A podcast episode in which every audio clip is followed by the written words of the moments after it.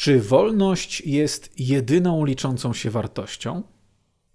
Kolejna dość częsta wątpliwość wobec praktyczności filozofii libertariańskiej głosi, iż filozofia ta kładzie zbyt duży nacisk na jedną wartość moralną kosztem wszystkich innych, że uważa wolność osobistą za jedyną liczącą się wartość. Jednakże skoro u większości ludzi wiele różnych wartości pełni równie centralną rolę w ich moralnym światopoglądzie, wedle powyższej argumentacji mało prawdopodobnym jest, że monistyczna etycznie teoria, taka jak libertarianizm, może stać się dla nich atrakcyjna. Odpowiedzieć na tę obawę można w następujący sposób. Wprawdzie libertarianizm nie bagatelizuje wagi żadnej wartości po to, by wywyższyć wolność osobistą, jednakże jest on stanowczy w swoim twierdzeniu, iż wolność osobista jest w rzeczy samej najważniejszą ze wszystkich wartości społecznych, jako że stanowi ona niezbędny warunek wdrażania wszelkich innych wartości społecznych. Bez wolności nie może istnieć sprawiedliwość, jako że sprawiedliwość to równość wobec prawa naturalnego, a zezwolenie komukolwiek na korzystanie z jego naturalnych praw przy jednoczesnym naruszeniu analogicznych praw innych osób stanowi modelowy przykład nierównego traktowania. Bez wolności nie może istnieć dobroczynność, jako że dobroczynność wymaga dobrowolnego oddawania przez jednostkę jej własnych dóbr, nie ich siłowego zabierania innym osobom i otrzymywania za to prowizji.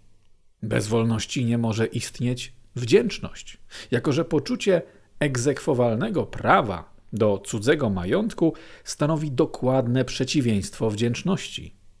I podobnie jest z innymi wartościami. Każdy dobry uczynek wymaga dobrowolnej intencji oraz szacunku dla dobrowolnych intencji innych osób.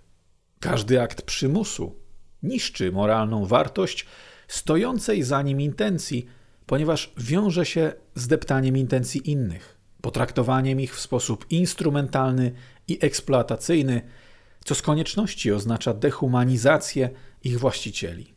Jako, że podstawowymi atrybutami człowieka są wolna wola, zdolność do obierania własnych celów oraz samoposiadanie. Kiedy ujmiemy sprawę w ten sposób, okazuje się, że libertarianizm nie tylko nie wyklucza wartości innych niż wolność, lecz również w odróżnieniu od wszystkich nielibertariańskich, to jest opartych na przymusie doktryn, że oddaje im należny szacunek, to znaczy nie traktuje ich ani jako wymówek dla czyjejś zazdrości, ani rządzy władzy, ani żadnej innej przywary przebranej za cnotę. Inną formę powyższego zarzutu można streścić następująco. Libertarianizm opiera się na psychologicznie błędnym założeniu, że ludzie chcą być wolni. Tymczasem większość wcale nie chce wolności, tylko chleba, igrzysk, pozoru bezpieczeństwa, plemiennego samozadowolenia i tym podobne.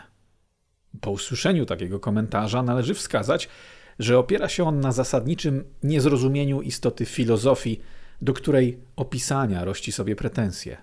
Libertarianizm nie twierdzi, że nikt nie ma prawa z własnej woli przyjąć roli niewolnika, tylko że nikt nie ma prawa narzucić takiej roli innym.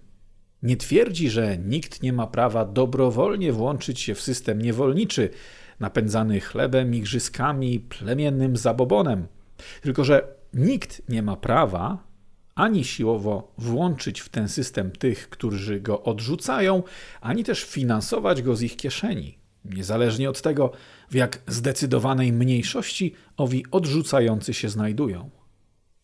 Innymi słowy, tego rodzaju komentarz już na starcie zdradza kolektywistyczne skrzywienie, które libertarianizm na starcie odrzuca.